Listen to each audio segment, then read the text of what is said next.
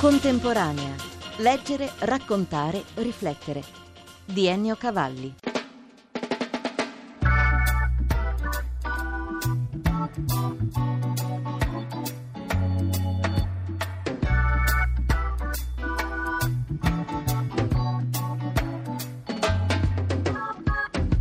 La cucina impera e aspira ai suoi premi. Ce n'è uno importante a Pontremoli dedicato ai libri, il Bancarella Cucina. Quest'anno l'ha vinto A tavola nel risorgimento di Elma Schena e Adriano Ravera.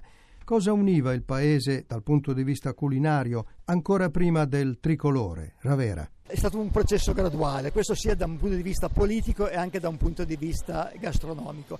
A livello della cucina nobiliare borghese c'era già molta unione perché i cuochi importanti erano sempre cuochi francesi, quindi tutte le case nobiliari, tutte le famiglie più agiate disponevano di un cuoco francese, quindi la cucina si ripeteva un pochino abbastanza simile. Non è come il giorno d'oggi che noi cerchiamo molto di diversificare una cucina legata al territorio. Un tempo la cucina tanto poteva essere essere a Torino, poteva essere alla Corte di Napoli, non aveva delle grosse differenze. Intanto, piano piano, i maccheroni di Napoli al nord stavano per diventare spaghetti. Elma Schena. Esatto, tutta la pasta lunga a sezione circolare a Napoli si chiama maccheroni, che questi siano vermicelli, ziti, mentre al nord eh, c'erano importanti pastifici anche al nord, ad esempio Genova, una grossa produzione di pasta, la chiamava spaghetti da spago, da questa forma.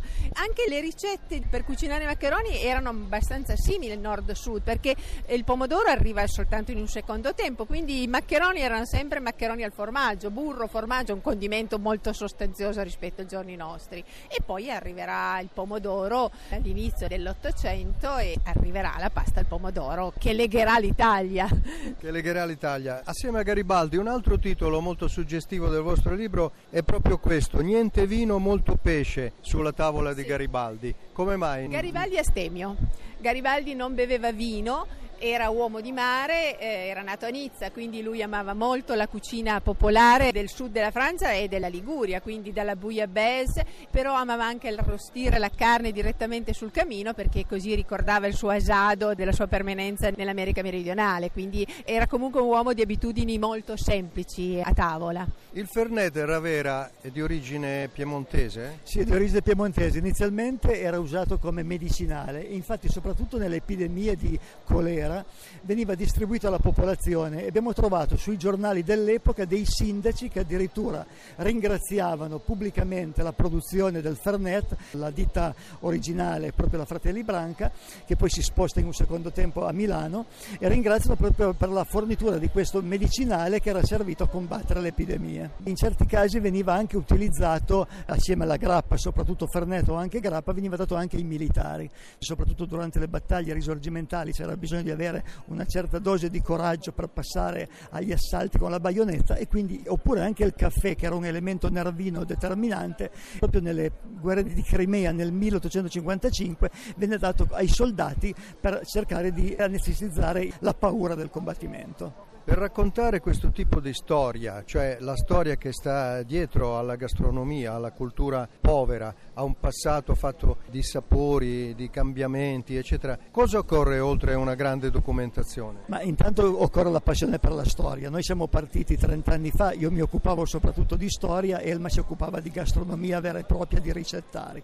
Poi a un certo punto abbiamo visto che in una ricetta si può anche leggere il territorio, si può leggere la storia, si può leggere i prodotti prodotti di una certa zona. Allora è nata questa idea di abbinare storia e cucina, praticamente quello che viene detto saperi e sapori, anche perché al giorno d'oggi la gente apprezza moltissimo conoscere una ricetta, ma conoscere anche come è nata la ricetta, quando, in quale occasione, la festività religiosa o civile, l'origine di un piatto. Ecco. Praticamente si gusta in due modi, si gusta il piatto a tavola e si gusta anche il piatto con questo retrogusto storico di conoscere quello che uno sta mangiando. E il Maschena, oggi imperano i grandi chef, allora ai tempi del risorgimento erano pur sempre le donne di casa a dire la loro e a fare, ad ammannire alla grande. Sì, soprattutto la cucina popolare. La cucina ricca è sempre stata una cucina di grandi chef, una cucina al maschile, ma le grandi ricette della nostra tradizione italiana sono delle nostre donne, le donne che sapevano con poco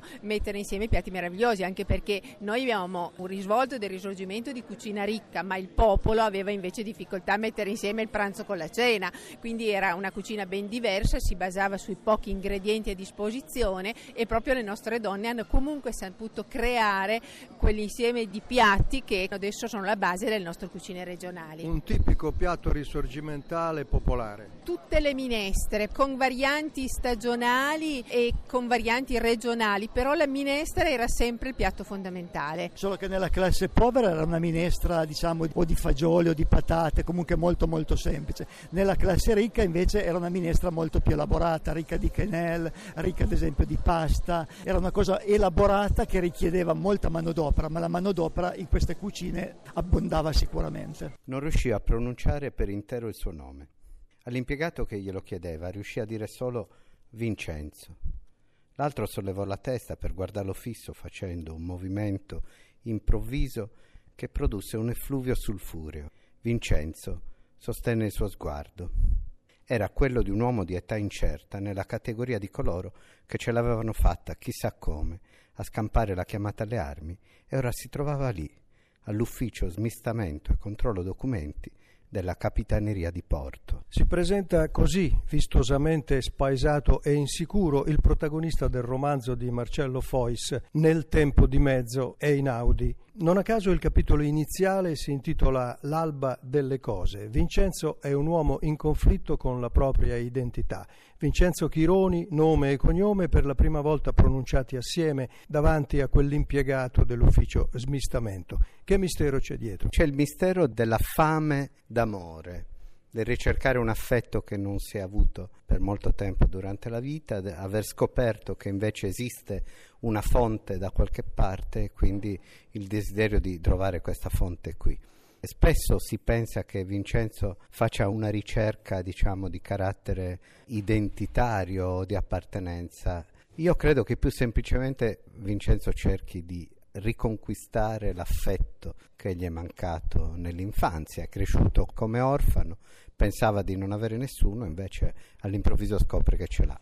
Infatti in quell'ottobre del 1943 Vincenzo è diretto a Nuoro per conoscere il padre, dopo l'adolescenza passata in orfanotrofio. Sardo friulano, figlio di nessuno per molti anni, spinte epiche nei titoli di molti capitoli, il ritorno di Ulisse in patria, il mondo visibile, tempora, man mano che si sposta la cronologia e si attraversa la seconda guerra mondiale. Il padre di Vincenzo è un eroe del Carso.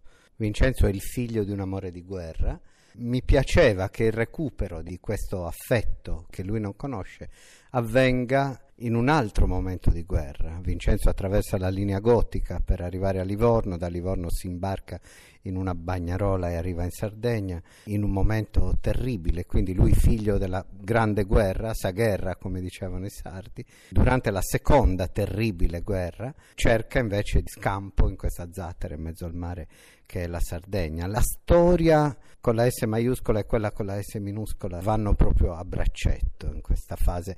I grandi classici ci insegnano che il dispositivo per far andare a braccetto queste due amiche è l'epica, appunto, quello di raccontare in maniera straordinaria l'ordinario. Ma a un certo punto a far precipitare le cose non è la storia, è l'amore. Vincenzo si innamora di una donna proibita. Sempre così succede. Se la donna è giusta non è romanzo, sono inversamente proporzionali le cose. Se Lucia accettasse i rapporti prematrimoniali con Renzo, i promessi sposi non li leggeremo. Invece grazie alla sua magnifica purezza noi possiamo leggere quel grande romanzo. Quindi in amore qualche difficoltà ci deve essere, se no il racconto non può funzionare. Marcello Fois, quanto di tenacemente sardo c'è in lei e in questo romanzo? Ma io spero che ci sia quanto serve per far dimenticare la Sardegna. Sembra un paradosso, ma invece io credo sia molto importante. Io concepisco l'appartenenza e l'identità come un sistema aperto e non come un sistema chiuso, per cui quanto più io posso essere sardo nel mondo, tanto più mi sembra di far bene alla Sardegna, tanto più posso essere sardo esclusivamente in Sardegna, tanto più mi sembra di fargli un cattivo servizio. Ecco, per cui spero che a pagina 30 di questo romanzo già il lettore si sia dimenticato che si tratta proprio di Sardegna e magari pensi che si tratta di sé o della sua terra, dei suoi problemi, delle sue appartenenze. Tant'è che lei nella sua vita una certa distanza se l'è presa, vive a Bologna pur essendo nato a Nuoro. Sì, vivo a Bologna per caso, mi sono laureato a Bologna, ho cominciato a lavorare lì, mi sono sposato, i miei figli sono nati a Bologna, però ho un rapporto estremamente costante con l'isola, diciamo che la maggior parte del tempo non l'ho passato a Bologna, non l'ho passato a Nuoro, l'ho passato in volo negli ultimi vent'anni. È sempre un tempo di mezzo. È sempre un tempo di mezzo, io credo di sì. Credo che il segreto sia questo, la letteratura è un tempo di mezzo in fondo, è un corridoio dentro il quale noi mettiamo in gioco molte di quelle che riteniamo siano certezze e che poi invece si rivelano altre cose, si rivelano altri punti di vista. Ecco, la grande letteratura secondo me è quel dispositivo che ti toglie un po' di certezze e ti dà invece uno sguardo alternativo, una possibilità altra. La storia e le sue eredità hanno ispirato anche Roberto Riccardi, autore del romanzo La foto sulla spiaggia, editrice La Giuntina. La storia grande e tempestosa, soprattutto quella a cavallo dell'ultima guerra, è una storia più intima e indifesa che ha per protagonista una bambina di nome Alba. In mezzo i rovesci del destino, vero Riccardi? I rovesci nel caso di Alba sono rappresentati dalla persecuzione degli ebrei, per cui lei che è una bambina appartenente a una famiglia ebraica viene salvata dai genitori che però per farlo devono affidarla a una coppia di amici e quindi lei cresce lontana dai genitori che invece saranno deportati e se li dimentica, è molto piccola, per cui crede poi che le persone che l'hanno adottata siano i suoi veri genitori. Ecco, la storia è ambientata al giorno d'oggi, siamo all'inizio del libro sulla spiaggia di Polignano in Puglia, Nicola, il ragazzino innamorato di Alba, l'aiuta a un certo punto a riscoprire il suo passato. Dietro questo naturalmente un trauma. È una ferita che poi cercherà la ragazza di rimarginare attraverso la scoperta della verità. È proprio una metafora anche su questo, sulla menzogna che uccide la vita, no? che ferisce i sentimenti. E naturalmente la scoperta delle proprie origini, del proprio passato sarà una scoperta dolorosa ma anche liberatoria. E sullo sfondo ci sarà l'amore, quello di Nicola per Alba e quello che Alba pian piano scopre in se stessa per Nicola. Nel finale però, tutt'uno con la struttura del romanzo, c'è un piccolo colpo di scena. Leggo la nota conclusiva. L'idea del romanzo, scrive Roberto Riccardi, mi è venuta pensando a Sissel Fogelmann, una bambina morta ad Auschwitz. I suoi occhi si spensero il 6 febbraio 1944 insieme a quelli della madre Anna Disegni.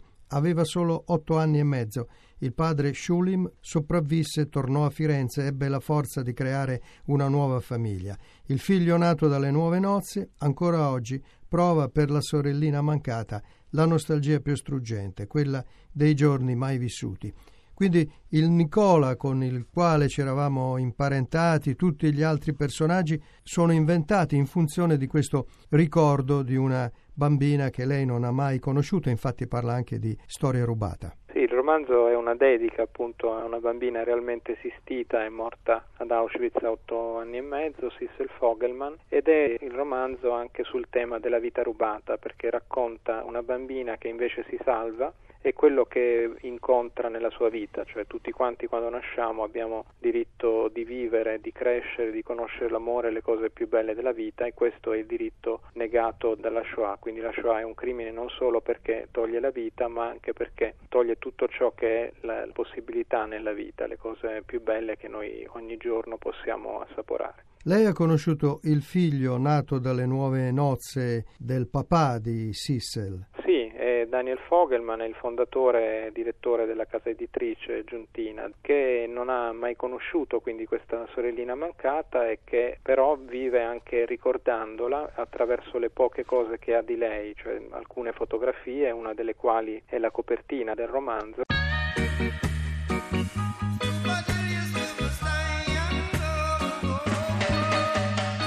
Grazie dell'ascolto da Ennio Cavalli. Per riascoltare questa e altre puntate www.contemporanea.rai.it